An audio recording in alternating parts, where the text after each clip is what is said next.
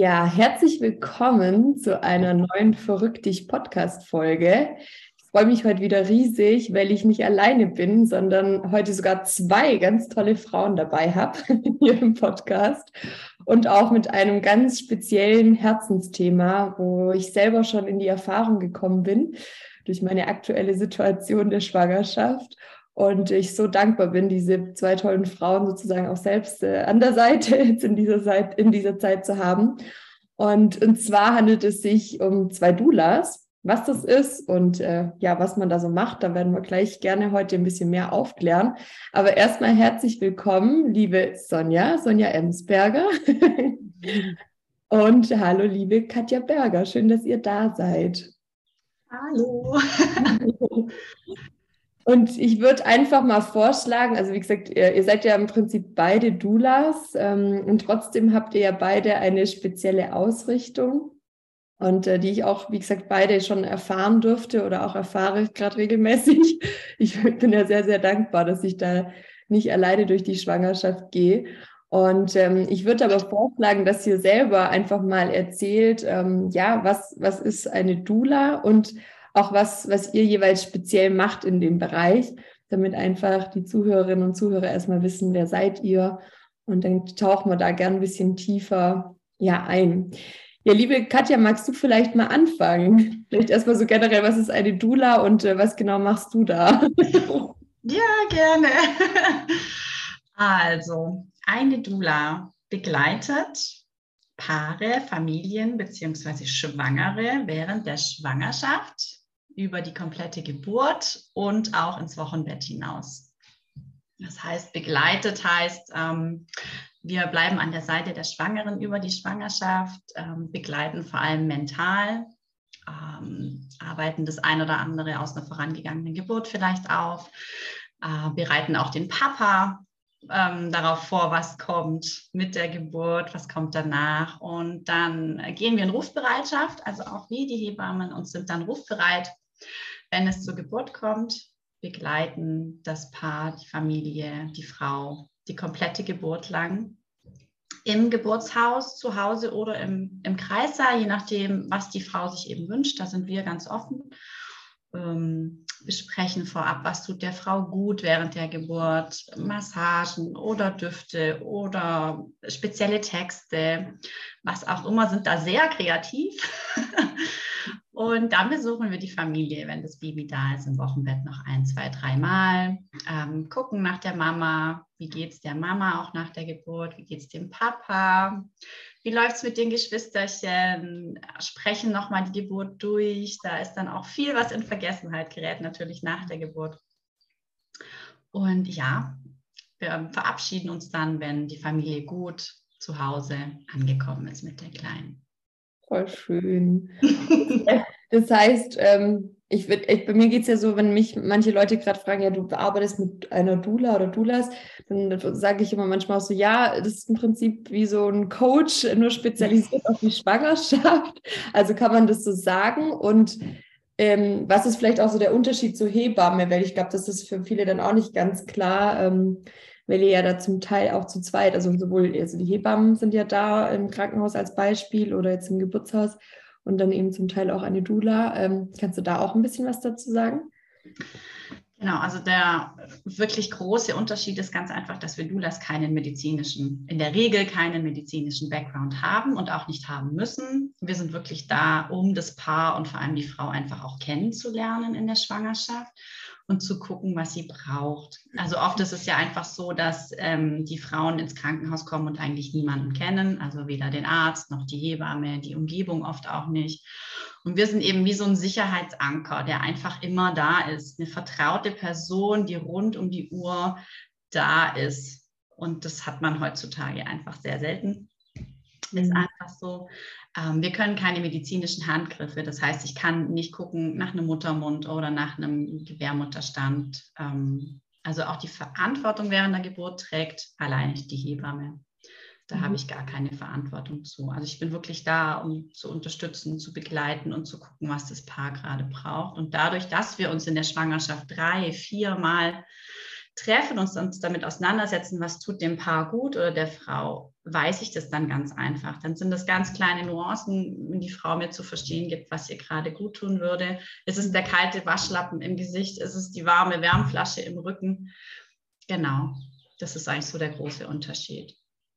Ja, voll schön. Also, boah, da gehen wir auf jeden Fall gern auch gleich noch tiefer ein, weil ja gerade gestern Abend äh, mein Freund und ich haben ja angefangen, auch äh, jetzt doch mal so ein Buch noch zu lesen. ich habe bisher nicht so die Bücher gelesen und auch sehr intuitiv vieles einfach gemacht und aber es ist trotzdem jetzt irgendwie spannend. Da geht es auch so um Hypnobirthing und Atmung und so und da steht halt auch drin so, wie wichtig das Mentale ist, die Einstellung zur Geburt, die ja auch so, dass man halt im Vorfeld auch schon so ein bisschen klärt und weiß, ähm, wie reagiere ich vielleicht, äh, wenn ich nicht mehr spreche mhm.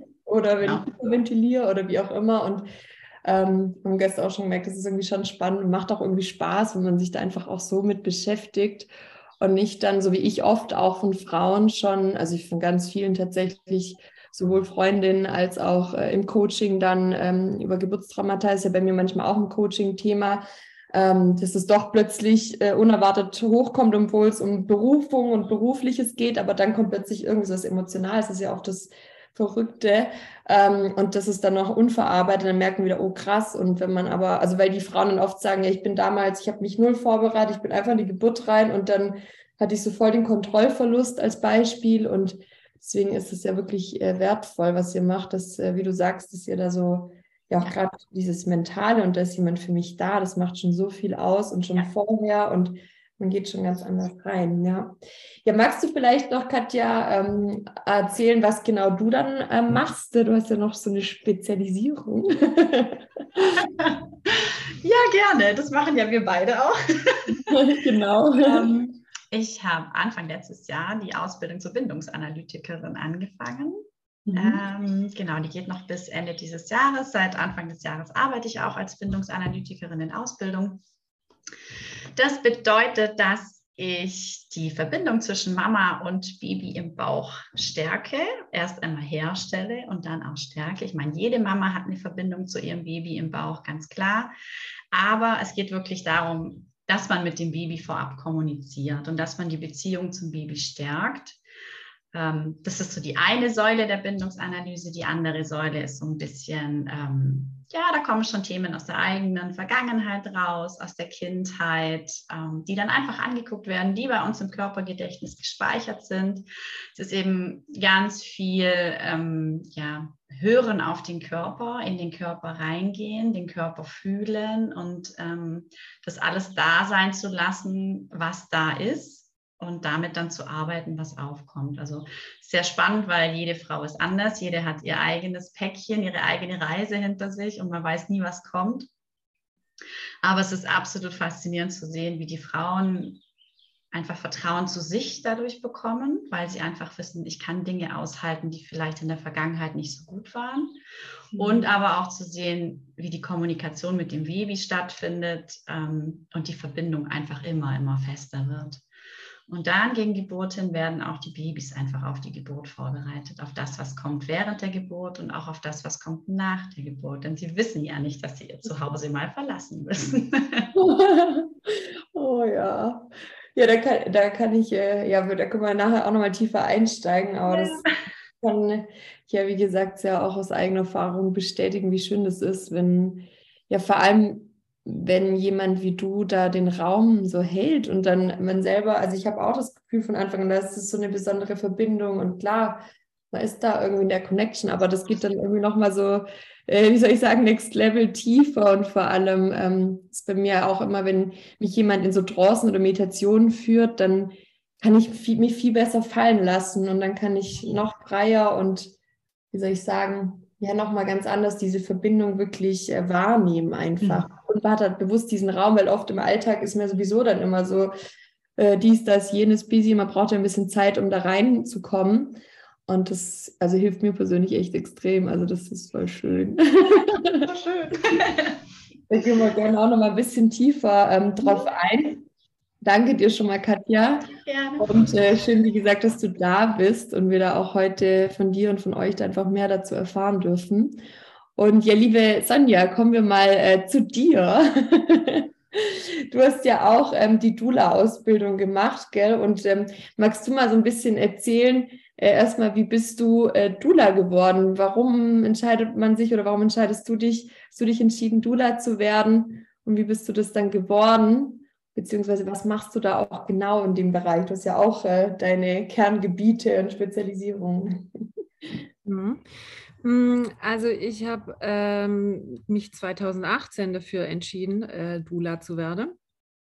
Mm, ich habe drei Kinder und zwei Kinder davon, äh, die letzten beiden Kinder, die sind äh, daheim bei uns auf die Welt gekommen. Und also beim ersten Kind war ich tatsächlich noch nicht wirklich vorbereitet. Also ja, ich habe ein Buch gelesen, aber halt bis zur Geburt und der Rest schwamm drüber, das habe ich nicht braucht den eines Besseren belehrt worden. Also, dass da danach doch noch ganz schön ordentlich viel, sprich Wochenbett und so ein Thema ist. Mm, und die zwei Mädels, die eben daheim auf die Welt kommen sind, ähm, ich habe mich natürlich deutlich mehr vorbereitet.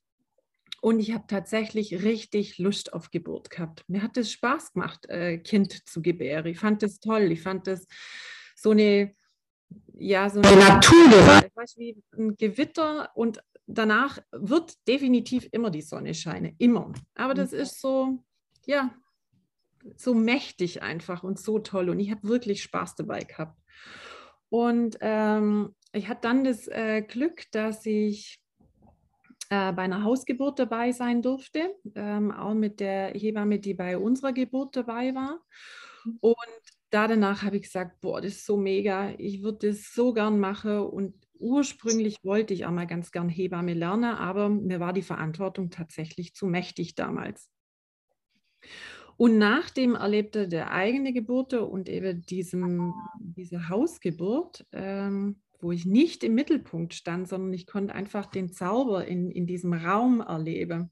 Das hat mich so umgehauen, das war so mächtig und so mega genial, da habe ich mit der Hebamme gesprochen und die durfte auch wirklich aktiv bei der Geburt ähm, die Hebamme unterstützen. Das war total cool. Und äh, die Hebamme hat dann gemeint, naja, entweder machst du jetzt eine Ausbildung zur Hebamme oder du lernst Dula. Ja, okay, was ist Dula? Ich habe mich dann ein bisschen informiert und ähm, fand es total interessant, dass Dula, das ist ein griechisches Wort, ein altgriechisches Wort und bedeutet übersetzt Dienerin der Frau. Und das fand oh. ich dann ziemlich cool. Also es ist ja nichts neu erfundenes, das ist ja wirklich ein ganz, ganz alter Hase. Dann habe ich geguckt, ähm, wo kann man die Ausbildung machen und habe dann ähm, ja, das naheliegendste genommen ähm, zu dem Zeitpunkt und das war einfach Karlsruhe und ähm, habe mich dort angemeldet 2018. Ähm, habe dann mit Beginn der Ausbildung, habe ich dann nochmal äh, bei der gleichen Familie, bei der zweiten Hausgeburt dabei sein dürfen und habe dann mal so abcheckt, kann ich denn die Rufbereitschaft überhaupt liefern, leisten, weil ich zu dem Zeitpunkt meine Kinder mehr oder weniger noch kleiner waren.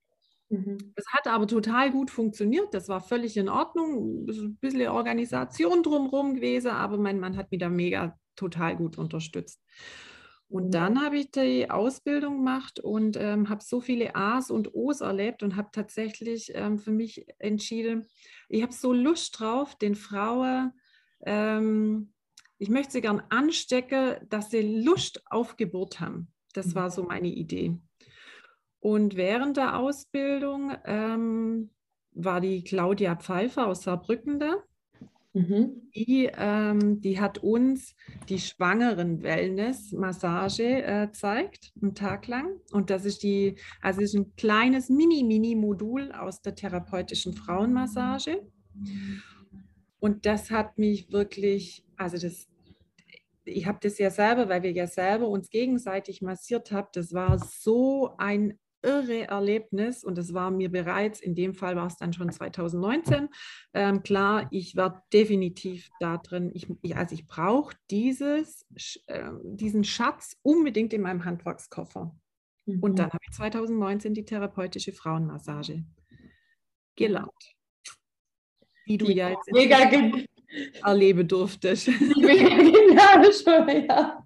ja. Und auch äh, verrückt, äh, was da alles so da rauskommt, sowohl ähm, körperlich und, wie soll ich sagen, mental, was man da auch für Bilder wiederum sieht. Und äh, ja, so, ja, man sagt ja aus dem Embodiment auch, so ist es ja, so viel Informationen sind im Körper, im Nervensystem, in der DNA gespeichert oder Emotionen sind ja im Körper auch gespeichert und kommen daraus oft zum Ausdruck. Und das ist, ähm, ja, da hatten wir zweimal jetzt auch schon so richtig, äh, ja, das war so spannend, was da dann rauskam und wie du auch direkt gemerkt hast, ohne dass ich da was gesagt oder noch gar nicht davon so viel erzählt habe. Äh, das letzte Mal ja, äh, soll ich dich heute mal oder darf ich dich an der Lunge massieren? Und ich, ich so, ja, stimmt, ich, jetzt, jetzt merke ich eigentlich gerade erst, dass da, das ist richtig, das fühlt sich gut an. Und dann, als du mich massiert hast, dann war ich ganz überwältigt, was da rauskam und so befreien. Und seitdem war auch das Thema, was ich da irgendwie emotional hatte, weil das ist ja das Rational, das war ja auch bei euch beiden, wo ich, wo wir uns damals, ähm, wir haben uns ja bei einem Netzwerkevent ähm, von der Sabine Jungbass, also bei dem Damenkränzchen getroffen im ähm, Meckenbeuren. Das war total schön, wie, wie Jeanette hat doch gesagt, so, Maria, du bist schwanger, hier schau mal, hier gibt es zwei Doulas. Und ich auch so, okay, Doulas habe ich schon gehört. Und das Witzige war, ich habe ja immer gesagt, ich hätte, ich würde so gern mit einer Dula arbeiten. Also ich hatte da online auch schon ein paar gesehen und fand das irgendwie spannend, was die machen. Und dann dachte ich, aber irgendwie habe ich so gefühlt, ja, normalerweise bin ich ja auch ein Fan von online, aber ich dachte, ja, irgendwie bei der Geschichte fände ich es auch schön, vielleicht auch offline auch was zu machen oder zumindest jemand regional zu haben. Weil ich habe mir mich immer gefragt, wie funktioniert das eben mit Doulas sind doch zum Teil bei der Geburt dabei. Und wie funktioniert das denn, wenn die jetzt bei sich in Karlsruhe sitzt? Also ich dachte, macht es doch Sinn, wenn die irgendwie regional sind oder auch generell. Das war irgendwie so ein Empfinden. Und dann plötzlich war ich bei der Veranstaltung und sagt Jeanette, ja, hier zwei Doulas. Und dann saß ihr schon links und rechts neben mir. Aber ich, habe mich schon bei beiden auch bedankt, dass die uns äh, vernetzt haben, weil ich schon gesagt habe, so tolle Frauen und ja, so dankbar einfach, was, äh, weil das auch die Schwangerschaft, also ich finde, es macht schon die Schwangerschaft viel leichter, aber auch intensiver. Also ich, ich hätte selber nicht gedacht, ähm, ja, manchmal kann man das gar nicht zuordnen, weil ich ja auch merke, so, okay, das Thema hat irgendwie nichts mit dem, mit dem, wie soll ich sagen, aktuellen Leben so an sich zu tun, weil ich bin doch glücklich, mir geht es doch gut, aber irgendwas liegt da auf der Brust oder auf der Lunge, was ist das? Und das ist dann ja das Spannende, dass man dann auch seiner Intuition vertraut und sagt, okay, da ist was, ich weiß nicht was. Äh, und dann kann man da mit euch irgendwie reingehen. Und auch die Kombi finde ich halt total wertvoll, äh, sowohl in der Bindungsanalyse dann durch die Verbindung und Kommunikation dann äh, Antworten kriege, ja, zum Teil eben, einfach die mich dann so hinweisen, mach mal atme, gell? Letztes Mal. Und dieses, und dann bei, äh, bei dir, Sonja, in der Massage dann auch äh, wieder Themen auf der körperlichen Ebene auch nochmal sichtbar werden. Und ähm, gerade dann beim letzten Thema, ich gemerkt habe, so jetzt, jetzt, jetzt war es auch gut und jetzt kam das auch nicht mehr so. Also das mhm. ist schon, schon spannend. Ja, und ähm, also auch, auch danke, Sonja, fürs Teilen. Das ist super spannend. Du hast ja gesagt, äh, die Dula, also du hast die Dula-Ausbildung gemacht, die gab es damals in, in Karlsruhe. Wie lange geht so eine Ausbildung und wie kann man sich so eine Ausbildung vorstellen zu Dula? Also ich kann tatsächlich jetzt nur sagen, wie das bei mir war, wie das aktuell ist, das weiß ich nicht. Ähm, mhm. kann Katja vielleicht dann noch was sagen, ob es da Unterschiede ähm, gab. Gut, Katja war ja dann in der Special Corona-Zeit, äh, was ja dann ja. nochmal anders. Ähm, aber bei mir war es so, ähm, also das sind vier Wochenende waren das in Karlsruhe, Freitag, mhm. Samstag, Sonntag, äh, ganztägig. Und mhm. ähm, wir mussten, äh, ich glaube, es waren 25 Pflichtlektüren, Bücher lesen. Ähm, also zum Thema äh, Schwangerschaft, zum Thema äh, Geburt, zum Thema Wochenbett, äh, zum Thema kranke Kinder, zum Thema ähm, Sternenkinder. Ähm, also echt viel, viel mhm. Material. Ähm, das musst du dann nicht innerhalb von diese vier ähm, Wochenende, die ich meine, das war so all Vierteljahr war dann so ein Wochenendkurs und da dazwischen hast du eben Zeit gehabt, ähm, dich vorzubereiten und deine Hausaufgaben zu machen. Mhm. Ähm, bei der Ausbildung waren dann auch verschiedene ähm, Frauen da. Das waren zum einen, klar, da war das Thema Marketing, war natürlich ein Thema. Da war das Thema Sternenkinder, da war eine tolle Frau da. Das war das Thema, ähm, wie bereite ich äh, Kurse ähm, vor, ähm, also Yoga und Co. Mhm. Ähm, Dann war eine Hebamme da, die sich um Thema Trauma, also wenn es einfach bei der Geburt so richtige Traumas entstanden sind. Ähm, ähm, dann war dann war eben die Claudia Pfeiffer war da, es war eine Stillberaterin da. Also wir sind wirklich richtig gut ähm, vorbereitet worden auf das, was da kommt. Und dann ist es tatsächlich so, das war, ähm, ja, du machst dein erstes Wochenende und ähm, de facto ist du als du, also du kannst Dula werden, so ist in Karlsruhe, wenn du, ich meine, eins auf jeden Fall. Ich meine aber, dass es damals das Regular war, zwei äh, Kinder geboren hast, ähm, damit du ja auch die Erfahrung hast, was passiert denn dort? Was, wie ist denn das? Also, dass du in Anführungszeichen so eine geburtserfahrene Frau bist, ne? Mhm, mh. Dass die Töne eben die Töne sind, die da in der Geburt entstehen können. Ähm, wie ist der Ablauf? Was passiert in der Klinik, wenn du dann in der Klinik bist? Ähm, genau. Äh, und dann kannst du dir im Prinzip ähm, deine Schwangere äh, organisieren, suchen, wie auch immer, oder sie findet dich. Mhm. Das war dann bei mir tatsächlich so, ähm, nach dem dritten Wochenende hat die dann tatsächlich ähm, eine Frau zur Begleitung, mein erstes Dula-Baby. Mhm. Ähm, ja, spannende Sache. Da springst du ins eiskalte Wasser und äh, ziehst dir Schwimmflügel an und hältst immer schön das Köpfchen oben. Das glaube ich. Das ja Aber das war so toll, durch das, dass wir uns ja eben davor auch schon unterhalten haben. Was, ähm, was möchte sie, was wünscht sie sich? Ähm, mhm. Fakt ist, die, also in der Schwangerschaft seid ihr, liebe Frauen, ja alle Prinzessinnen. Und ihr steigert euch für die Geburt zur Königin, damit ihr im Wochenbett dann auch die Kaiserin sein könnt. Dienerin der Frau bedeutet Dula, also das heißt, wir müssen natürlich wissen, was sollen wir tun. Eine Königin sagt nicht, na, liebe Dienerin, würde es mir gefallen, wenn ich jetzt dies oder jenes wollte, sondern die sagt, was sie braucht. Und das muss Frau eben lernen.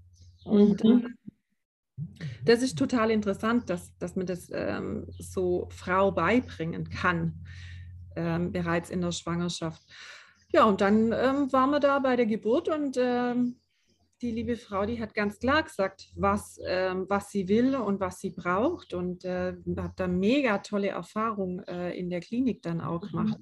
Es war dann auch noch on top eine Beckenendlage. Das war ja dann sowieso eine Special-Geburt. Ähm, man sagt ja immer irgendwie, naja, das ist so die andere Geburt. Das Baby liegt falsch herum, aber falsch gibt es eben nicht. Ähm, ja, und das war dann die spontane Beckenendlagegeburt. Das war mega irre. Und ähm, ja, danach ähm, schreibst du den Geburtsbericht für das Baby. Und so arbeitet Dula natürlich auch ihr Erlebtes auf. Ähm, mhm.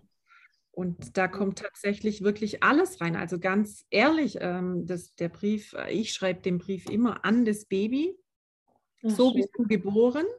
Mhm. Weil wie cool ist das denn, ähm, wenn du weißt, wie du geboren bist, mit allem drumherum. Und ähm, wenn da eben drin steht, hey, deine Mama, die hat dir so toll mitgearbeitet, die hat, ihr, ihr wart so ein Team, ihr habt äh, so gut zusammengearbeitet.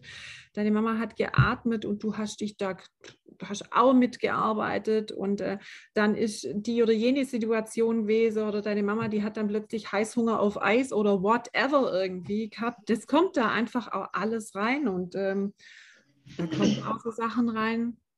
Boah, die Mama, die hat dann irgendwann gesagt, also jetzt ist gut. Ähm, und das darf das Baby ja auch wissen und dass dann die Motivation von Hebamme, vom Papa, von der Dula eben kommt, hey, du schaffst es, du kriegst es hin und ähm, die motivierende Art natürlich dann auch die Dula haben darf und kann. Mhm. die Frau dann sagt, boah, krass, das war aber eine Kackweh, die war richtig blöd. Und die Dula sagt, nein, die war total mega und davon wünschen wir uns noch zehn Stück. das darf die Dula sagen super spannend, weil das Bild hat mir übrigens auch voll geholfen, als du mir das gesagt hast. Es war noch so eher, wie soll ich sagen, im zweiten Trimester irgendwann, wo ich das erste Mal auf jeden Fall bei dir bei der Massage war, wo ich, ähm, ja, wo ich dieses Königinnenbild äh, richtig gemerkt habe, da kamen ja auch so die Tränen bei mir, weil ich gesagt habe, krass, also weil man das dann erst so realisiert, so, oder weil ich ähm, komme ja eh so aus dem People-Pleasing und immer früher immer alles gemacht, was andere von mir wollten und Hauptsache allen anderen geht's gut und so. Und das habe ich natürlich die letzten Jahre schon viel äh, mit den Glaubenssätzen gearbeitet und losgelassen, aber das war jetzt auch wieder nochmal so Next Level zu sagen, nee, und es geht ja jetzt auch nicht nur um mich, sondern um uns beide sozusagen. Und das war, oh, das hat echt ganz schön gearbeitet, aber das, dann ist es mir ab, es war wichtig, äh, zu dem Zeitpunkt zu sagen, ja stimmt, ich äh, bei aller Liebe sozusagen zu den anderen, ähm, ich darf mir da noch mehr rausnehmen. Das war echt ein guter Lernprozess auch in der Schwangerschaft. Und ich fand es aber spannend, ähm, du hast gerade noch einen Punkt angesprochen, ähm, und zwar gestern in dem Buch, das fand, da war ich so kurz irritiert, da stand so, der Mann führt bei der Geburt. Und ich so, hä, jetzt bin ich irgendwie verwirrt. so. Ich habe gedacht, ich bin doch die Königin, die sagt, was sie braucht. Und gleichzeitig habe hab ich, also wir haben dann so drüber geredet und ich gesagt, ja stimmt, aber ähm, ich, wir hatten ja auch schon so eine Situation, wo ich so hyperventiliert habe und dann ich nicht mehr reden konnte so und dann war es natürlich gut, dass ähm, Magnus da gesagt hat, okay Maria atme oder halt dann einfach so tatsächlich in so eine Art Führung gegangen ist und, und mit mir dann so geatmet hat und so und dann wird es auch besser. Aber was sagt ihr dazu? Also ich konnte irgendwie mit dem Satz sogar kurz ein bisschen irritiert. Wie, wie, wie darf ich das verstehen? Ähm, was ist da mit dem Mann und führt er jetzt oder wer führt oder wie? Ja. weiß nicht, Katja oder wer, wer was sagen möchte oder Sonja. Naja, also äh, wenn du keine Dula dabei hast und du bist einfach in deiner Wehenarbeit. Im besten Fall kriegst du von deiner Umgebung gar nichts mit. Also im besten Fall bist du so in deinem Wehenflow, dass du einfach dein Steinzeitgehirn, was ganz hinten sitzt, einfach arbeiten lässt, was der Körper ihm sagt. Und ähm, der Mann führt insofern, als dass er einfach auch dein Sprachrohr ist nach außen. Ähm, je nachdem, wer da kommt und was gerade ansteht, auch seitens Hebamme, seitens Ärzte, mh, hm, brauchst du einfach oder ist es gut, jemanden zu haben, der dich kennt und der mhm. einfach auch mal hinsteht und sagt, hm, gerade vielleicht nicht. Sie sehen doch, dass es gerade schwierig ist, so ein bisschen ähm, der dir aber auch ein Wasser gibt, ja, ohne Worte, der einfach dich auf die Toilette begleitet, weil du es gerade allein nicht schaffst und das aber ohne Worte und dich aber auch daran erinnert. Also es ist keinem geholfen, wenn du unter einer Geburt sechs Stunden nichts trinkst. Ja, also man muss den, oder wir als Doulas bereiten den Papa wirklich so vor, wenn wir nicht mitgehen, dass er die richtige Dula ist für dich. Mhm. Also wenn wir dabei sind, sind wir auch Dula für den Papa ich schicke die Papas auch mal raus. Du, du, holst dir jetzt einen Kaffee, jetzt.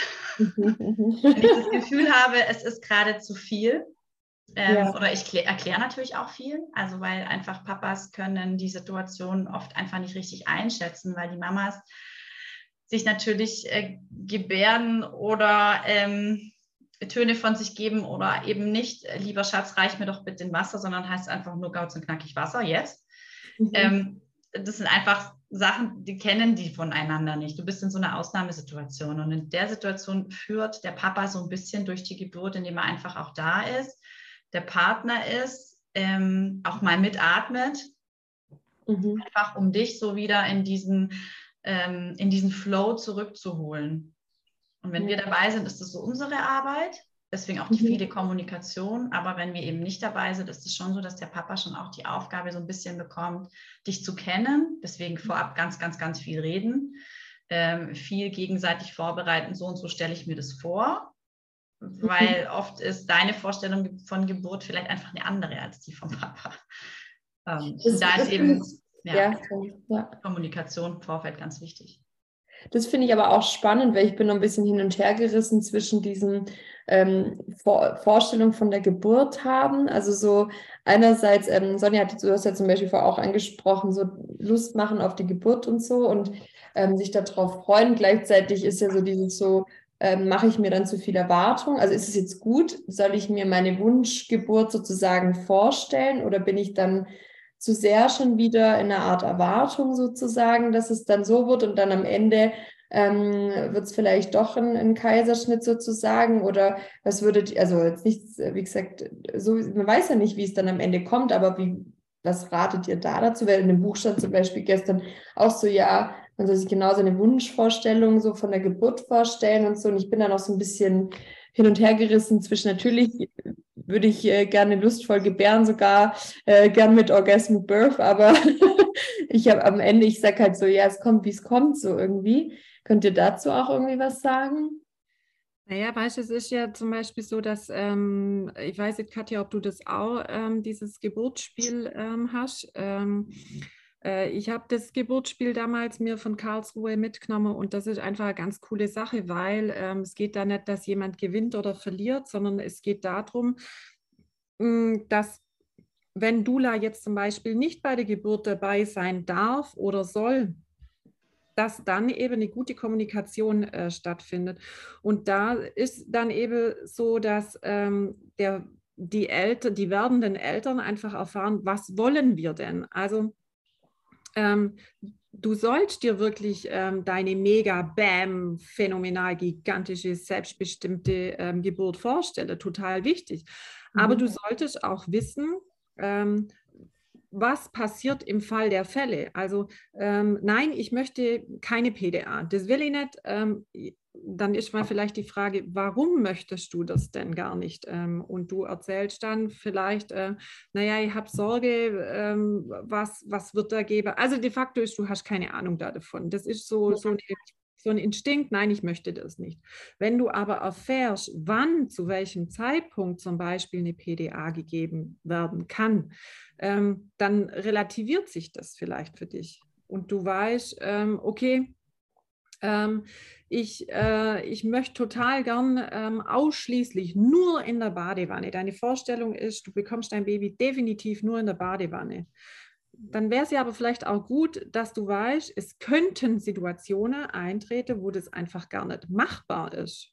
Und mhm. damit dann deine ähm, Traumblase nicht zerplatzt, hm, und du dann vor vollendete Tatsache stehst und eben plötzlich kein Schwimmring und äh, irgendwie dabei hast, sondern du gehst dann unter.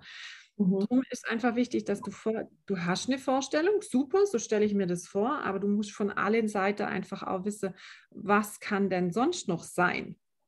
Ja. Damit du eventuell Plan B, C, D, E, F und so weiter hast. Ne?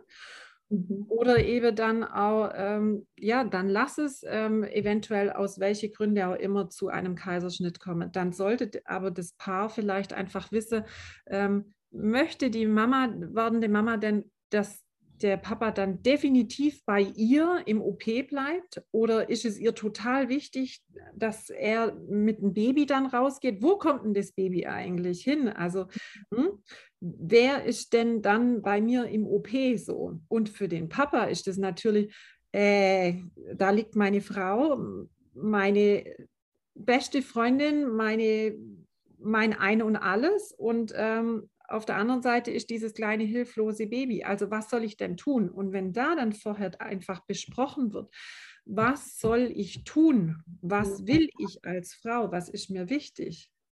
Dann, ähm, dann kann man dementsprechend einfach auch gut reagieren. Und das tun wir ja als Dula dann auch. Was wünscht ihr euch von uns als Dulas? Was sollen wir tun? Mhm. Also wenn wir Dulas dabei sind, zum Beispiel beim wenn es zu einer Bauchgeburt kommt, dann ähm, verlässt der Papa mit dem Baby ähm, den OP-Saal und die Dula kommt dann in den OP-Raum rein. Vorausgesetzt, es ist keine Not-OP. Aber dann sind wir für die Mama da. Also dann ist die Mama nicht allein und das Baby ist auch nicht allein. Sind mhm. wir Doulas nicht dabei, können wir aber sagen, hey, da ist ein total netter Anästhesiearzt äh, oder Ärztin und ähm, die, die kümmern sich toll um, du bist nicht allein. Definitiv nicht. Und dann macht es ja, okay, alles klar, sollte der Fall X eintreten, wie auch immer, ist Frau vorbereitet und der Papa und hängt dann nicht irgendwie in der Luft. Ja, voll schön. Ich glaube, das ist auch das, was ich oft von entweder Freundinnen oder im Coaching auch schon mitbekommen habe, dass so, also viele sagen immer schon, ich erzähle dir das nicht, weil nicht, dass du dann jetzt so ein äh, Bild von der Geburt kriegst. Also ich finde es schon sowieso erstaunlich. Ähm, tatsächlich würde jetzt einfach gefühlt sagen, die Leute, die meisten Leute, die ich treffe, die schon ähm, eine Geburt erlebt haben, haben schon eher so traumatische Erlebnisse und dann wollen dann oft nicht erzählen und mir, mir da keine Angst machen. Also mir geht es da, also ich finde es ja wie soll ich sagen, aufmerksam, dass das jetzt nicht einfach übergestülpt wird, aber gleichzeitig, bei mir ist eher schon so verankert, dass ich denke, so wenn ich dann ja auch mitbekomme, dass da halt auch nichts in die Richtung vorbereitet war, sondern irgendwie so, man hat halt irgendwie vielleicht früher gelernt, ich gehe halt ins Krankenhaus, kriege ein Kind, okay, es wird schmerzhaft, okay, äh, aber irgendwie holen es die Ärzte schon raus oder so. Und dann äh, finde ich es halt irgendwie so ein bisschen, also es zeigt halt, was du jetzt gerade so sagst, so dieses, oder ihr beide so, ja, wie wertvoll es ist, wenn man sich da einfach schon mal so ein bisschen das durchdacht hat oder durchgespielt hat. Das stellt sich ja auch wieder so eine innere Ruhe dann ein, zu sagen, okay, am Ende kommt es natürlich, wie es kommt. Aber okay, das passt auch. Ich bin im Vertrauen, das wird dann schon, schon laufen. Ich habe mir da schon mal irgendwie selber ein Bild gemacht und dann habe ich eben vielleicht auch nicht diesen Kontrollverlust dann in dem Moment, was oft so dramatisch ist, ja. Wie, wie ist es denn? Ich würde noch mal so ein bisschen zurück ähm, springen zu auch euren Herzensthemen, weil hier so im Verrücktlich-Podcast geht es ja auch gerade so darum, so, dass äh, wir unsere Berufung finden und dass wir die auch uns trauen zu leben. Also, dass wir auch sagen, okay, da habe ich jetzt, also hört ja bei euch beiden raus, dass ihr da für euch, äh, würde ich jetzt mal so sagen, aber dürft ihr gleich gerne auch nochmal selber was dazu sagen, dass eure Berufung da in dem Bereich entdeckt habt und dann auch euch getraut habt, sozusagen da euer Business auch zu gründen und da Frauen speziell in dem Bereich zu begleiten. Wie war das denn bei dir, Katja? Also wie magst du ein bisschen erzählen, was du so davor gemacht hast? Also gab es bei dir schon irgendwelche Anzeichen, die irgendwie auch schon früher mal so in die Richtung gelenkt haben? oder, äh, oder war das dann bei dir eher auch eine Situation, wo du gesagt hast, ich muss Dula werden? Und speziell halt auch so das Thema Bindungsanalyse ist ja auch nochmal interessant, ja. Ja, ähm, also tatsächlich habe ich schon als Mädchen eine Faszination für Babys gehabt. Also mhm. es gibt da Tagebucheinträge, da bin ich neun, da freue ich mich schon, dass die Nachbarin ein Baby bekommt. Also das sind wirklich, mich hat es schon immer fasziniert, Babys und Schwangerschaften. Ähm, aber ich habe dann erstmal eine Ausbildung in der Gastro gemacht nach dem, nach dem Abi, weil ich einfach Geld verdienen musste und nicht wusste, wohin. Und hier am Bodensee war das natürlich irgendwie naheliegend. Da habe ich zehn Jahre in der Gastronomie gearbeitet, habe dann meine drei Mäuse gekriegt ähm, habe dann fünf Jahre an der Uni gearbeitet, also im Minijob, habe immer irgendwie was gemacht. Erfüllt hat mich das aber nie so richtig.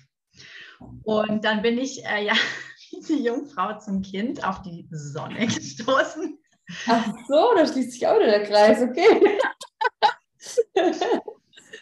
und habe gesehen, dass sie einen Vortrag macht und ähm, habe dann das äh, Wort gegoogelt, ja, keine Ahnung, was ist denn das, weiß ich auch nicht und habe das dann so ein bisschen gelesen und ähm, habe sie dann einfach angeschrieben. Gesagt, ja, hier können wir mal reden, finde ich irgendwie cool, lass mal, lass mal reden. Und dann äh, habe ich eine E-Mail von ihr gekriegt, hier, Festnetznummer, Adresse, Handynummer, melde dich, komm vorbei, egal. Ähm, ja gut, und dann habe ich das gemacht. Also dann haben wir erstmal zwei Stunden telefoniert an dem Abend ähm, hat sie mir also alles Nötige schon mal gesagt. Und dann äh, ja, habe ich zu meinem Mann gesagt, du, ich hätte da vielleicht was gefunden, was mir Spaß macht und so. Hm. Oh Gott, ja, er ist ja dann so, ja, äh, geh da erstmal hin und guck dir das erstmal an und lass dir das erstmal alles anhören und zeigen. Und dann hat die Sonne gesagt, ja, ja, komm vorbei, ich zeig dir alles. Ja, und kurzerhand bin ich also dann nach Babendorf gefahren, an einem Samstag in Corona-Zeiten mit Maske, so, hm, hi. Und dann stand also diese rothaarige, zauberhafte Frau vor mir, hat mich erstmal in den Arm genommen, hat gesagt, hier Corona, äh, das haben wir hier nicht. Und dann sind wir den ganzen Samstag da bei ihr ähm, auf der Terrasse gesessen, im schönsten Sonnenschein. Und sie hat mir also alles gezeigt, Unterlagen, hat mir Bücher mitgegeben, hier nimm mit. Also vollstes, tausendprozentiges Vertrauen in mich, obwohl wir uns noch nie vorher gesehen haben. Und ich bin nach den drei Stunden gefahren mit dem Satz, ja, das, das passt zu dir ich sehe dich da total drin, mach das. Schön. Gut, dann bin ich nach Hause gefahren, habe zu meinem Mann gesagt, du, ich mach das. ich habe jetzt alles gehört und alles gesehen und es steht fest, ich will das unbedingt machen. Und dann habe ich mich eben auch dort, wo die, wo die Sonne die Ausbildung gemacht hat, angemeldet, mhm. weil es halt irgendwie das Naheliegendste war, weil ich da halt auch wusste, wie die Ausbildung abläuft. Und ähm, ja, dann, so bin ich zur Dula-Arbeit gekommen tatsächlich. Wow. Ja, und habe eben auch schon einige Babys jetzt äh, begleitet, mit Papa, ohne Papa, äh, Bauchgeburt, Spontangeburt, war jetzt bisher alles dabei. Und letztes Jahr, äh, Anfang letztes Jahr, ja, ich habe natürlich auch sehr, sehr, sehr viele Bücher gelesen und dann hat die liebe Sonne, mit der ich ja regen Kontakt pflege, eine mir sehr ans Herz gewachsene äh, Frau und Freundin hat mir gesagt, hier, ich habe da ein Buch, äh, liest es mal. Weil sie immer schon zu mir gesagt hat, ja, die Mamas müssen in Kommunikation mit dem Baby gehen. Und für mich war das immer so ein bisschen spooky. Ich dachte so, mm, okay, irgendwie erklären konnte ich mir das nicht. Aber ja, wenn sie sagt, ich soll das Buch mal lesen, ich habe gerade kein anderes, ich lese es. Und das war eben dieses Buch, ähm, mit deiner Liebe wächst meine Seele. Mhm. Ich weiß nicht, 300 Seiten ähm, Überbindungsanalyse, also wirklich über das Baby flüstern. Und ich habe das gefressen, dieses Buch. war dann fertig und habe der Sonne geschrieben, du, wo kann ich nochmal die Ausbildung machen? Wer war das nochmal? Ja, also das hat mich sowas von abartig fasziniert, was da möglich ist, weil ich das selber so ein bisschen erlebt habe mit meinem ersten Kind. Also der war auch eine Beckenendlage. Und da war von außen dann immer so dieses Ja, und wir müssen da mal die äußere Wendung und so. Und ähm, so kannst du ja nicht spontan gebären. Und dann habe ich immer gesagt, nee, ich will das nicht. Also ich habe immer gesagt, mein Bauchgefühl hat gesagt, ich will das nicht. Im Endeffekt glaube ich, es war einfach mein Kind, weil wir hätten ihn nicht wenden können, weil er einfach festgesteckt war mit dem Fuß. Und wir hätten ihm einfach im Bauch den Fuß gebrochen. Oh. Also es wäre nicht, es wäre nicht gegangen. Und ich habe wirklich auf alle äußeren Einflüsse, ich habe das total abgestellt und gesagt, nein, ich weiß, ich will das nicht und ich brauche das auch nicht. Mhm. Im Endeffekt genau das Richtige. Und ähm, genau, mit diesem Hintergrund einfach weiß ich, dass da mehr möglich ist, als wir so auf der Welt sehen und hören können, dass es einfach noch viel, viel mehr gibt. Und dann habe ich ähm, ja, mich da im Prinzip wie beworben, hatte ein Gespräch mit der Marion König, die hier ja auch bei uns hier unten ähm, im Denkenhaus Tal arbeitet die eine der Dozentinnen ist und die Sabine Schlotz, mit der habe ich da einfach telefoniert, weil die ähm, einfach fragen, wer bist du, was machst du, was möchtest du mit der Ausbildung machen und so weiter. Ja, und dann habe ich im April letztes Jahr angefangen und das hat sehr, sehr viel auch mit mir natürlich gemacht. Ich, meine, ich habe auch drei Geburten hinter mir, ich habe äh, drei Sternenkinder hinter mir, ich habe auch einfach ein Päckchen und du gehst natürlich auch in die Selbsterfahrung einfach um auch zu wissen, wie geht es dann den, den Schwangeren, die du, die du da hast. Und ja, was ich da einfach auch selber erleben konnte, das war, war alles nur online und es ist trotzdem faszinierend, wie, wie das funktioniert, wie man da zu sich kommt und äh, was man da erfahren darf mit seinem eigenen Körperwissen. Ja. Ich würde da auch voll gerne gleich äh, mit dir noch mal ein bisschen weiter eintauchen in die Bindungsanalyse. Ähm, aber du, ihr habt beide, Sonja hat vorher auch schon mal das ähm, ähm, Thema Sternkinder angesprochen und du jetzt auch. Ähm, weil tatsächlich ist, also ich weiß nicht, ob allen ähm, der Begriff zum einen bekannt ist. Ähm, vielleicht könntet ihr da irgendwie einfach für die Zuhörerinnen und Zuhörer kurz was sagen. Und ich merke das ja selber, ich habe das schon zu Beginn von der Schwangerschaft auch ja, haben wir schon gemerkt, so, oh, wann ist da der Zeitpunkt, das jetzt hier zu kommunizieren? Also für mich war schon, okay, ich möchte es ja kommunizieren, das ist ja wieder Teil meiner persönlichen Reise, auch wo ich sehr gern meine Community mitnehme. Aber ich weiß auch, und ich habe auch selbst im Coaching ähm, schon Frauen begleiten dürfen, ähm, wo es um, um Sternkinder und solche Themen ging oder wie gesagt auch Geburtstraumata. Und gerade das Jahr davor, also eigentlich auch wieder spannend, gell, dass da bei mir letztes Jahr zum Beispiel da, also es war echt, echt krass. Also wenn du das, also wie, wie du auch sagst, Katja, ähm, unsere Arbeit ist ja auch für uns selber immer auch ein Prozess äh, und ich gehe selber auch gern deswegen auch in Supervision oder eben auch dann das, ähm, ja, auch für mich dann einfach äh, ja, zu, zu, verarbeiten, beziehungsweise ich merke dann schon, man kriegt ja, man sagt ja auch immer, man bekommt seine Klienten äh, nicht ohne Grund, sondern man ist dann auch bereit dafür und das habe ich schon auch gespürt und gleichzeitig merkst du halt so, wow, krass, das Leben, was das Leben alles so bringt und was ähm, in die eine Richtung, also wir reden jetzt ja sozusagen so Geburt und schön und äh, ich meine, ich bin auch so dankbar, dass es einfach bei uns einfach äh, direkt so geklappt hat dann ähm, sozusagen oder relativ schnell und äh, ja, wo ich dann so gemerkt habe, so ja krass äh, und dann habe ich aber davor wieder eine Nachricht äh, von einer Freundin bekommen gehabt, so ja, wir fangen jetzt an, künstliche Befruchtung und so und das ist alles nicht so selbstverständlich und dann aber auch so das Thema Sternenkinder. Kannst, möchtet ihr da einfach ein bisschen was dazu erzählen? Hm, Sternenkinder, also so wie Katja ja vorhin schon gesagt hat, ähm, äh, dass ich auch einen Vortrag äh, eben gemacht habe und darum würde ich das ganz gern ähm, erklären, was Sternenkinder bedeuten. Also unser Vortrag, ähm, der war von Kommen und Gehen Ähm, den mache ich mit einer Sterbeamme zusammen. Und mhm. da ist das Thema natürlich Sternenkinder auch. Und ähm, also wenn Frau schwanger ist und wenn ähm, da werdende Eltern sind und das Baby dann ähm, aus welchen Gründen auch immer ähm, verstirbt, dann wird dieses Kind geboren. Also dann haben wir ein Kind, dann haben wir leider ein verstorbenes Kind.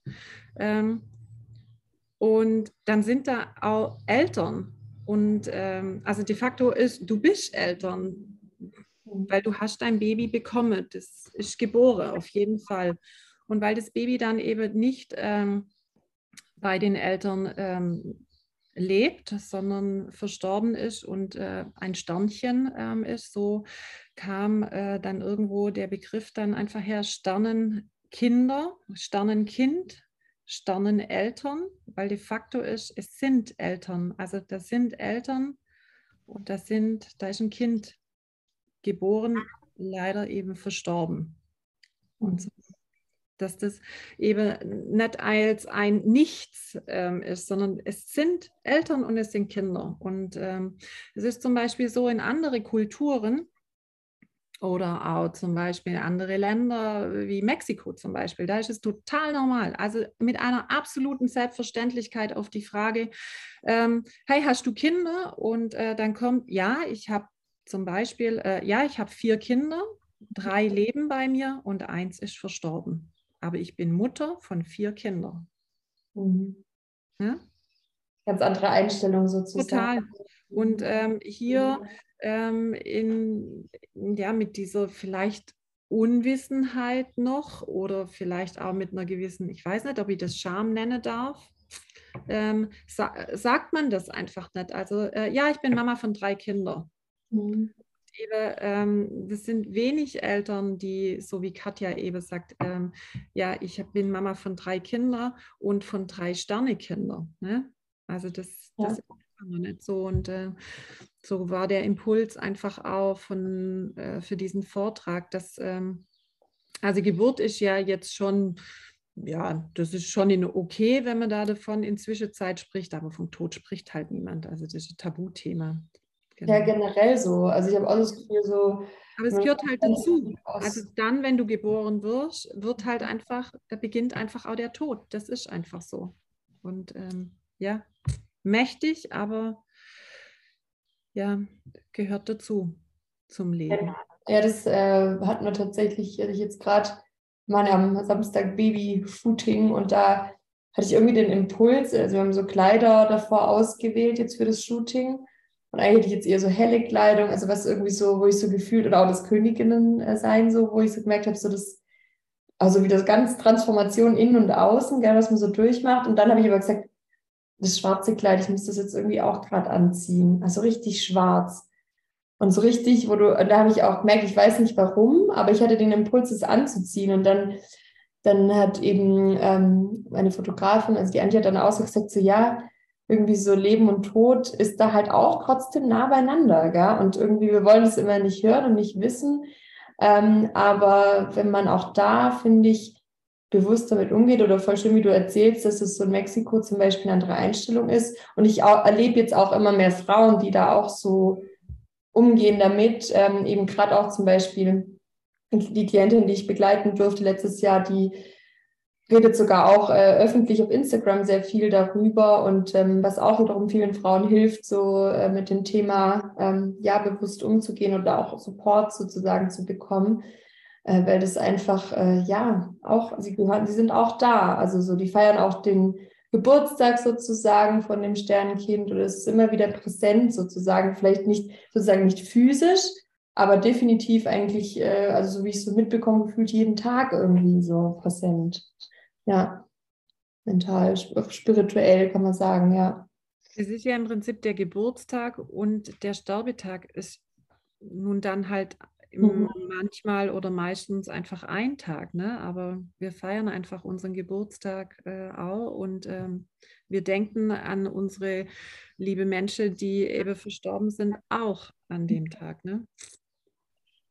Ich weiß nicht, ob das zu persönlich ist, Katja, du musst darauf auch nicht antworten, aber wenn du magst oder vielleicht auch oder ihr generell auf die Frage, Aber wie kann man denn damit vielleicht umgehen, wenn man jetzt selber ähm, sozusagen ein, ein Sternkind hat und dann äh, sozusagen dann aber ist wahrscheinlich auch die Angst, also das habe ich auch schon bei manchen Freundinnen oder auch Coaches mitbekommen, dann jetzt so einerseits wünschen sie sich trotzdem nochmal schwanger zu werden, aber schon krass, äh, ja, so, so quasi zu sagen, oh, nicht das dann so. Also es ist halt ganz, was empfiehlt ihr da oder was ist da vielleicht wichtig, wie man damit umgeht, dass man da wieder so einen Zugang vielleicht findet oder ja? Ähm, also bei mir war es meine erste Schwangerschaft, die es nicht hierher geschafft hat, wo ich natürlich äh, große Sorgen hatte, jemals überhaupt Kinder zu bekommen. Also ich hatte schon immer einen sehr großen Kinderwunsch und ähm, wie das erste sich dann verabschiedet hatte, war sehr viel Angst da, dass es gar nicht klappt. Ähm, aber unser Großer hat direkt im Anschluss den Weg zu uns gefunden, wo dann auch schon anfangs sehr viel Angst mitschwang, dass es wieder passiert. Ähm, gut, er hatte ja dann auch seinen eigenen Weg über die Bauchgeburt und er war einfach auch sechs Wochen zu früh. Also wir haben so ein bisschen einen steinigen Start hinter uns gehabt. Ähm, bei meinem zweiten war dann, ich war schwanger, da war dann auch alles gut. Da habe ich eine andere persönliche Geschichte in der Schwangerschaft gehabt. Und ähm, danach war ich schwanger mit Zwillingen. Mhm. Ähm, genau. Der eine war da, wo er hingehörte, und der andere war einfach im Eileiter hängen geblieben. Und das eine hätte mit dem anderen nicht überleben können so. Also mhm. entweder wäre mir innerlich natürlich irgendwann der Eileiter geplatzt und ich weiß nicht, was dann passiert wäre. Ähm, oder man hätte es nie entdeckt. Ähm, Im Nachhinein weiß ich, dass mein Körper genau richtig reagiert hat, wie er reagieren musste. Ich weiß nicht, was. Ich habe die Einstellung, wenn die, wenn die Babys sich verabschieden, wenn die Kinderseele nur kurz da war, dann war einfach mit dem kleinen Körperchen irgendwas nicht in Ordnung. Und ich vertraue da einfach drauf, was mein Körper weiß, was er da tut. Und nach dieser Erfahrung, nachdem erst das eine Baby sich verabschiedet hat, dann das andere Baby, also bei den Zwillingen, es hätte so nicht funktioniert. Mhm. Und das hat mein Körper in dem Moment einfach gewusst. Und ähm, es war aber dann schon so, dass wir sagten, na gut, ach, vielleicht brauchen wir doch noch ein Baby, einfach um komplett zu werden. Und hatte da auch total das Vertrauen in der Schwangerschaft, die dann kam, ja, wenn was nicht stimmen würde, in irgendeiner Form würde mein Körper das wieder selber regeln. Und war da total im Vertrauen und da war dann auch alles, alles gut.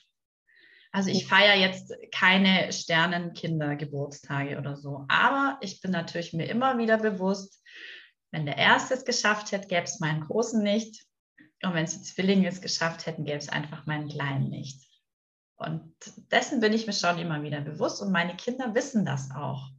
Mhm. Meine Kinder wissen, es gibt drei Kinder, die bei uns in der Familie leben und es gibt einfach drei Kinder, die es nicht hierher geschafft haben. Und ich habe drei Jungs und dann ähm, kommt natürlich immer wieder die Frage, ja Mama, waren das Mädchen? Und ich, ich weiß das nicht, das ist auch völlig irrelevant. Mhm. Einfach drei Kinder, die gehören ein bisschen dazu und ich finde es ganz wichtig, dass meine Mäuse das auch wissen. Schön. Ja. Gehe da ganz offen mit um, weil ja. ganz viele schweigen es tot. Ja. Ähm, und, und ganz oft kriege ich die Resonanz, was, du? Du bist doch jung, du bist gesund, ja, wie, wie, wie konnte denn das? Und äh, das hat ja mit jung und gesund gleich mal gar nichts zu tun. Also ich habe alles richtig gemacht, sage ich. Ja, da kommt dann wahrscheinlich oft, äh, ja, das ist ja dann oft so das Thema, so, äh, das, das wird dann auch wieder so gesellschaftliche äh, Vorgaben oder ja, man muss so und so alt sein oder dann wird es schwierig oder jetzt bist du doch jung und jetzt muss es so sein und äh, ja, das ist schon auch krass und dann ist schon wieder so ein Druck da, das, mhm. das ist, glaube ich, eher oft das Thema, dass dann Frauen sich nicht gut genug fühlen, wenn jetzt, oh, warum ist jetzt mein Kind ähm, ja nicht auf die Erde gekommen äh, und dann sucht man oft ja Fehler bei sich oder so oder beim Partner oder warum werde ich, äh, warum werden wir nicht schwanger oder so. Ja. Und was, was würdest du sagen, ähm, die Bindungsanalyse, das ist jetzt nochmal so ein bisschen eben der Schwenk, so was, warum kann es Frauen helfen, ähm, mit dir in der Bindungsanalyse zu helfen, äh, zu, zu arbeiten? Also was, was kann das helfen? Also ich habe ähm, mit einer Frau in der Bindungsanalyse auch ein Sternkind verabschiedet. Ähm, mhm. Denn die Babys, die dort gerade sind und wachsen, wissen zu 100 Prozent, dass es da jemanden gab. Mhm. Die fühlen das. Ähm, und die wissen einmal nicht, wie sie damit umgehen sollen, ähm, die kleinen Babyseelen. Und wenn die Mama dann einfach dort ist, und es war wirklich eine ganz, ganz tolle Erfahrung, weil das aktuelle Baby, was es da gerade gab, der Mama absolut den Raum gegeben hat, dorthin zu fühlen und auch in diese Trauer nochmal zu gehen und ähm, das Baby aber einfach zu verabschieden und auch dem, dem großen Geschwisterchen, was da ist, auch die Chance zu geben, sich zu verabschieden und das zu sehen. Und es war ganz spannend. Normal sind die Babys in der Bindungsanalyse immer sehr aktiv, weil einfach die Mama ist mit ihren Gedanken voll da und strampeln. Und die Mama hat gesagt, in dem Moment war das Kind absolut ruhig. Es hat sich nicht gemeldet, es hat sich ganz ruhig verhalten und hat mir total den Raum gelassen, dahin zu fühlen. Mhm. Und das ist schon mal sowas, was die Mama einfach auch sehr erleichtert und das Baby natürlich auch erleichtert, weil man ihm irgendwo dieses, hm, da ist was, das kann ich nicht einordnen, einfach abnimmt und sagt, ja, da gab es jemand vor dir und der darf da auch sein, aber jetzt geht es halt gerade um dich. Ja. Und ähm, es ist einfach dieses, dieses Stärken der Verbindung und dieses Kind kennenzulernen und ähm, mich auch auf diese Mutterrolle einzulassen und einfach jetzt schon Mutter zu sein mit allem, was ich habe, diese Verbindung da sein zu lassen und mit dem Baby in Kommunikation zu gehen und eben das Körpergedächtnis, was wir in uns gespeichert haben, nicht über Generationen weiter hinauszutragen. Kriegsgenerationen, die einfach ihre Erfahrungen immer weitergeben, immer weitergeben. Wir sind noch nicht so weit weg davon. Und da geht man so tief in Heilung mit sich selber und seiner Geschichte, die man nicht weitergibt ans Baby. Empfindungen, Gefühle, Erfahrungen, die man einfach wirklich abhaken kann, heilen kann. Ja, du warst da, aber du kannst jetzt gehen, weil ich möchte das nicht meinem Kind weitergeben.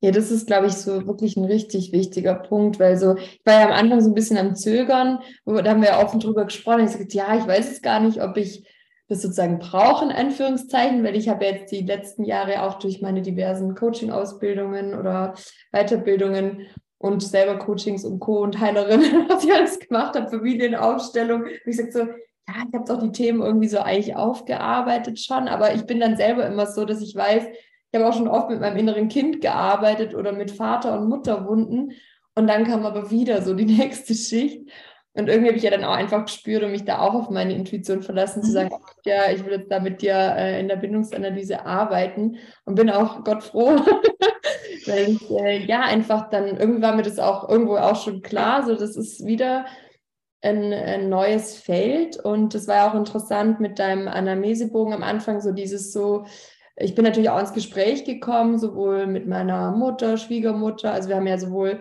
äh, die Seite von mir angeschaut, als auch die von meinem Partner. Wie waren die Geburten? Ähm, oder ja, was, was lief da so ab? Es war auch, ich glaube auch, ist auch schön für so zum Beispiel meine Mutter. Ähm, die freuen sich eh voll auch, äh, meine Eltern auf das Kind oder alle ja so, dass, dass wir so da auch so drüber geredet haben. Es ist einerseits so was Schönes, irgendwie das schafft auch nochmal so eine andere Beziehungsebene, aber man kommt auch nochmal auch an einige Infos ran. Ähm, und dass ich, ja, also dass ich das sehr, sehr wertvoll finde und auch so das Thema, ähm, wir haben es ja auch gemerkt, wo wir dann so reingegangen sind über die Gebärmutter und dann sozusagen zum Kind. Und am Anfang so, bei mir, ich, ich sehe ja dann tatsächlich immer so visuelle Bilder dann auch, wenn du mich da so führst in der Meditation. Und wie da am Anfang schon allein der Zugang zur Gebärmutter so alles so wuselig und da kam auch nochmal echt Schmerz und ja, ich meine, ähm, manche haben vielleicht auch meine Podcast-Folgen so von den letzten zwei Jahren gehört, wo es bei mir auch viel um das Thema ähm, Sexualität als auch Schmerz ging. Also wo ich ja zum Teil wirklich auch mit Menstruationsschmerzen zu tun hatte, wo ich ähm, Vaginalschmerzen hatte, auch vor, während dem Geschlechtsverkehr, wo wirklich immer heftiger wurde und wo ich dann gesagt habe, aber es, medizinisch gab es nichts, also ich war da sogar noch beim Abklären damals und da gab es nichts. Und ich immer so, ja, aber es kann doch nicht sein. Und wo kommt dieser Schmerz her? Und da habe ich mich ja damals auch schon mit meinen Ahnen und Ahnen beschäftigt und zum Zyklusbeginn bewusst, wenn man da ja sowieso auch sensibler ist und einen, finde ich, nochmal stärkeren Zugang hat, ähm, dann die Heilung gegangen zu sagen, hey, äh, okay, ich gebe auch Themen ab, die nichts mit mir zu tun haben, weil in meiner Familie auch viel passiert ist früher bei Urgroßmüttern mit Vergewaltigung im Krieg und lauter solche Geschichten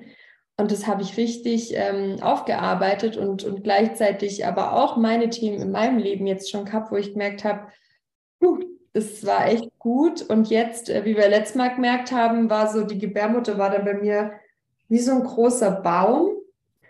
Und das Bild habe ich so voll mitgenommen, weil das auch so eine, einfach nur so Danke und so schön, also so eine, ich habe jetzt auch so eine, manche denken jetzt wahrscheinlich, okay, das hört sich jetzt wieder crazy an, aber man muss es einfach mal erfahren. Wir sind ja bei Verrücktig, Verrücktig Podcast. Ähm, aber dieses Bild, das war einfach so in einem drin, so schön und in mir, so dass ich so gespürt habe, boah, so eine Ruhe, so eine Stärke, so ein Riesenbaum. Und als dann, ähm, ich habe es euch ja zu Beginn, bevor wir aufgezeichnet haben, kurz erzählt, als ich jetzt im Geburtshaus war ähm, und, und die ähm, Hebamme sagt so, ja, deine Gebärmutter sitzt hier oben quasi so unterhalb der Brust. Und ich so, hä, so groß? Ich wusste ich gar nicht, dass die, ich wusste das einfach auch nicht, äh, dass eine Gebärmutter da so hoch wandert oder so groß wird. Und ich sagte, wow, krass, das passt jetzt so gut zu dem Bild von der Bindungsanalyse, dass das jetzt ja wirklich wie so ein Baum ist und ich da auch so eine innere Stärke jetzt und Ruhe und Vertrauen draus ziehe. Und das fand ich auch einen spannenden Prozess, da schon allein von der Gebärmutter so dahin zu kommen. Die ja, also ich, ich, ich da kenne ich mich jetzt wieder zu wenig aus, aber Gebärmutter ist ja im Prinzip mit wahrscheinlich äh, die, die, eine der wichtigsten Funktionen, gell, dass mit das Baby dann ja über die Gebärmutter rauskommt. Ja, und die Gebärmutter, klar, beinhaltet das Baby, passt aufs Baby auf und hält das Baby ja. da, wo es hingehört und so. Aber die Gebärmutter ist natürlich auch der Sitz unserer Weiblichkeit. Und da mhm. sind ganz viele Informationen von der Mama-Seite gespeichert, die da eben auch hochkommen. Und wenn man sich da mal mit beschäftigt, eine Weile, ist es wirklich sehr, sehr spannend. Wie du sagst, dieser Prozess, wo haben wir vor vier, sechs Wochen angefangen und wo ja. sind wir jetzt? Also es ist so toll, wie du das einfach erzählst aus deiner, aus deiner Erfahrung, weil genau so ist es. Und gerade auch dieser Anamnesebogen ist ja sehr umfangreich. Aber das macht schon so viel mit den Frauen, sich einfach nur mit ihrer Geschichte nochmal richtig auseinanderzusetzen, ins mhm. Gespräch zu gehen, wie du sagst, mit den Eltern, mit den Schwiegereltern, mit dem Partner, mit sich selber, was war das, mit den Geschwistern und so. Allein da, das, das stupst schon so einen Prozess an. Mhm das ist so wirklich der Einstieg auch in dieses Babyflüstern. Ja, es ist wunderschön, die Verbindung zum Baby zu halten, aber es macht halt auch noch viel mit einem selber. Ja, ja. total. Das ist richtig schön. Und ähm, der Sonja, lass uns da auch gerade mal nochmal den Übergang zu dir ähm, finden, weil du hast vorher auch nochmal, ich finde, also ich hätte, ach, ich könnte euch irgendwie tausend Fragen stellen, sowieso beiden. Aber zum einen vielleicht erstmal die Frage, wie ist da jetzt so die, die, ja, also Katja hat mir letztes Mal gesagt, die arbeitet ja öfters auch zusammen, so in dieser Kombi auch, ähm, Massage und Bindungsanalyse. Wie kann man sich das denn vorstellen? Wann macht es denn da Sinn oder wo, wo sagst du ihr, ja, was genau bewirkt da die Massage? Also vielleicht können wir das auch nochmal ein bisschen beschreiben, was, was du da machst oder was, wie das die Frauen unterstützt speziell. Hm. Hm. Also die Massage ähm, kann, ähm, also ab der 14. Schwangerschaftswoche darf und kann und soll darf man den Bauch mit behandeln. Die Massage beginnt ja, also die, die Grundbehandlung ist immer erst der Rücken, dann das Becken und dann äh, eventuell der Bauch nur. Aber wie gesagt, erst ab der 14. Schwangerschaftswoche, weil ähm, bis dahin ist einfach der Bauch total gut beschäftigt. Die Gebärmutter, die tut und macht einfach ihrs. So wie Katja vorhin gesagt hat, der Körper ist da schon echt äh, super schlau und macht das Richtige. Mm, und nach der 14. Äh, Schwangerschaftswoche, da kann einfach die Massage dann wirklich, ähm, also die Massage, die wird nach vier Prinzipien, wird die, ähm, läuft die ab. Also das erste Prinzip, ähm, das ist einfach erstmal die Temperaturausgleiche. Stevenson, der gute Mann, der die ganze Sache erfunden hat ähm, oder entwickelt hat, ich weiß nicht so genau, wie man da dazu sagt, mir fehlen manchmal die Worte da dafür. ähm, der sagte, ähm, dass die Life Force, also die Lebenskraft, ähm, eventuell an der einen oder anderen Stelle einfach gestaut ist. Ich beschreibe das immer ganz gern mit, ähm, stell dir vor, du hast deine Finger in die Autotüre geklemmt, dann ist vorne in der Fingerspitze echt viel, viel live äh, gestaute Life Force und die möge doch bitte in den ganzen Körper wieder fließen. Und, ähm, und drum eben nach den vier Prinzipien. Also ist an einem deiner, an deinem Körper irgendeine kalte Stelle, dann ist dort wenig Energie. Also in der TCM würde man jetzt sagen, vom Chi würde man da sprechen. Stevenson als Engländer hat eben dann von der Life Force, von der Lebenskraft gesprochen. Das hatte bei mir auch schon, gell, dass das am Anfang so alles so kalt war, glaube am Becken oder da war es am Anfang, war es glaube ich mal Niere bei mir oder was war das dann nochmal? Ja, da war es die Niere und, ja. äh, ne, und über die, über die Niere ähm, scheiden wir halt natürlich ganz viele Dinge aus und einfach so diese Redewendungen, ach, das schlägt mir auf die Niere, das kann jetzt bewusst oder unbewusst sein, aber es darf doch bitte einfach nach draußen gehen, weil sonst staut sich einfach alles. Und darum eben das erste Prinzip, ist an manchen Stellen irgendwie der Körper kalt, dann wärme ihn. Ist an manchen Stellen einfach sehr heiß, ist da eine Entzündung, ist da ein Stau, dann kühle ihn. Ähm, und da kann man die Hitze dann wirklich abschöpfen wie mit einer Suppenkelle quasi. So kann man sich das bildlich vorstellen. Dann werden einfach Drainagekanäle ähm, geöffnet, also sprich, dass die Lymphe zum Beispiel gut arbeitet. Wir haben ja ganz viele Lymphstelle, Lymphkanäle und ähm, die sollen geöffnet werden, damit alles wieder, damit die Life Force wirklich fließen kann dann auch.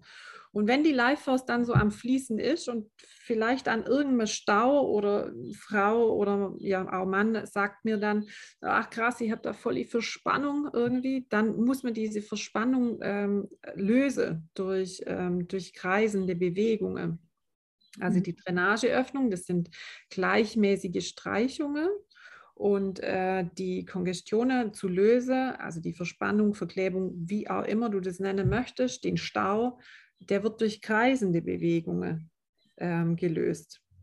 Und mhm. damit dann wieder alles an Ort und Stelle ist, wird das ganze Gewebe quasi äh, reponiert, also wieder dorthin gebracht, wo es hingehört. Und was ich schlussendlich mache, ich mache dem Körper ein Angebot. Möchtest du denn gerne in die Entspannung gehen? Und der Körper reagiert darauf, weil jeder Körper möchte ja sich selber helfen. Und was der Körper, in welcher Menge er sich dann selber hilft, das weiß ich jetzt natürlich nicht so im Vorhinein. Das darf zum Glück der Körper ganz alleine entscheiden. Drum, ich mache nur ein Angebot mhm. und der Körper von der behandelnden Person der macht den Rest da dazu. Und so, ähm, sorry, jetzt wird es hier kurz laut, aber ähm,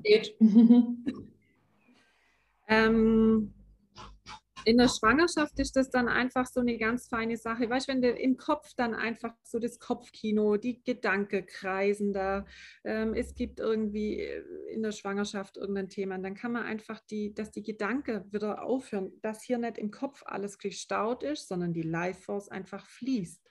Also kann man eben, und das macht ja dann Nackenverspannungen, ähm, dann ist dieser schwere Bauch, den man dann irgendwie einfach auch in eine Entspannung reinbringen kann. Und nein, ich kann keine Wehe auslösen. Mhm. Kann ich nicht. Ich lasse die Gebärmutter einfach ja auch wirklich in Ruhe. Die ist raus. Und das Becken ist natürlich so, ja, da sollte ja irgendwie irgendwann vielleicht das Baby ähm, durch das Becken durchgehen. Und wenn dort Kälte ist, das heißt ja, dass die Muskulatur sich zusammengezogen hat. Und die darf sich doch bitte lösen und es darf dort einfach kuschelig warm und weich sein, damit das Baby sich dort gut durcharbeiten kann durch das Becken. Mhm. Das wird eben dann in der Schwangerschaft ähm, begleite ich so die, ähm, die Frau.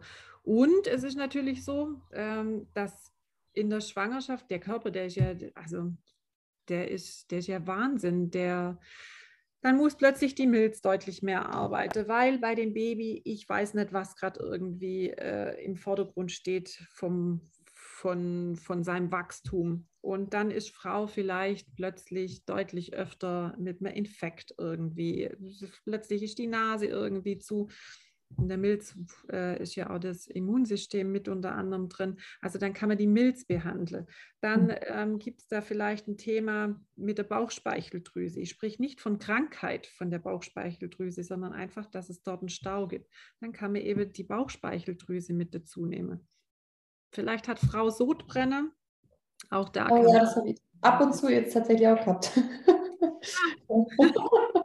Was heißt das? Ganz tolle Streichungen, ähm, damit, ähm, damit dieser überschüssige Magensaft, damit der einfach doch bitte dorthin geht, wo er hingehört. Die Leber, äh, wir müssen gut entgiften einfach. Ähm, das muss gut funktionieren. Ähm, dann muss man die Leber einfach mit behandeln. Kann man die Leber mit behandeln? Ähm, ja, und dann die Lunge. Ne? Ähm, irgendwann geht es einfach dran, dass das Baby sehr weit oben liegt. Das Atmen ist irgendwie nicht mehr so ganz einfach. Und für die Geburt ja natürlich dann auch wenn die liebe Hebamme dann eben sagt, ähm, atme gut zu deinem Kind hin und äh, Frau merkt, naja, der Atem, der hört so am Schlüsselbein auf. ne?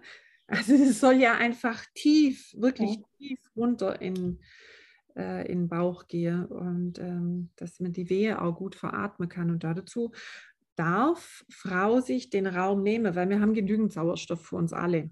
Aber mhm. Frau muss sich eben dann auch erlauben, den vielen Sauerstoff sich zu nehmen und nicht nur na, das reicht, braucht nicht mehr. Und so kann ich eben mit der Massage dann ähm, dort ähm, eine gute Begleitung sein. Ja, ja ich glaube, ich äh, bräuchte auch bald nochmal einen Termin, weil ich bekam jetzt gerade schon wieder Thema Säure und Leber. Das, äh, aber da komme ich dann wieder auf dich zu. Okay. Es ist spannend, weil das, weil, und wie du gesagt hast, Lunge hat mir auch schon bei mir das Thema und dann ich hab, äh, hatte das ganz am Anfang, dass ich so kurzatmig war und habe mich schon gewundert, das war eher sogar am Anfang von der Schwangerschaft. Und dann kamen ja eben so die Themen hoch. Und jetzt so in letzter Zeit war das, also ich habe ja letzte Woche auch nochmal ein Führungskräftetraining zwei Tage gegeben und da das war super. Also das war dann, ähm, das ging echt gut. Und ich war da, hatte schon Respekt, weil ich so dachte, puh, jetzt bin ich ja doch schon im dritten Trimester und so, weite Fahrt. Und ähm, eigentlich war nur die Zugfahrt, dann die Rückfahrt, die war schon anstrengend. Aber sonst ging es echt erstaunlich gut. Also ich, ähm, ja, auch da echt toll und danke, was ich da äh, durch dich schon ja auch, äh, ja, einfach auch, wie soll ich das sagen, auch mit der Niere, das war ja genau am Anfang das Thema ich weiß noch, die erste Sitzung, wo ich bei dir war, da haben wir auch äh, relativ lang geredet am Anfang und es war so wertvoll, weil ich, ich habe so viel geweint und ich dachte, hä, warum weine ich denn? Eigentlich bin ich doch glücklich. Aber das ist, hat ja dann nichts damit zu tun, sondern es war wirklich, es tat ja auch so gut, es war so reinigend. Und jetzt, wo du es nochmal erzählt hast mit der Niere, dann noch die Verbindung, das hat voll Sinn gemacht. Da bei mir ist ja auch viel passiert im letzten Jahr und davor. Und ich hatte echt auch noch Themen zu verarbeiten oder auch immer noch ein Stück weit, aber das war schon mal so an dem Punkt, da war echt so einiges, was halt eingestaut war noch und das durfte dann auch noch mal so raus. Also ja, ich danke euch beiden so sehr.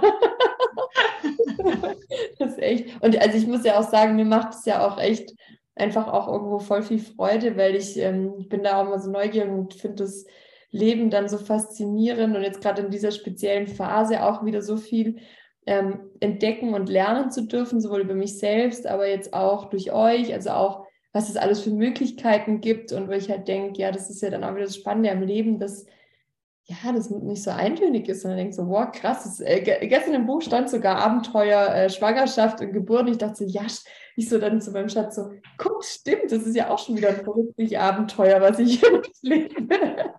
Im wahrsten Sinne. Ja, schön. Ähm, ja, also ich könnte, wie gesagt, mit euch jetzt noch ewig weiter quatschen, aber ich gucke jetzt gerade so ein bisschen auch auf die Zeit.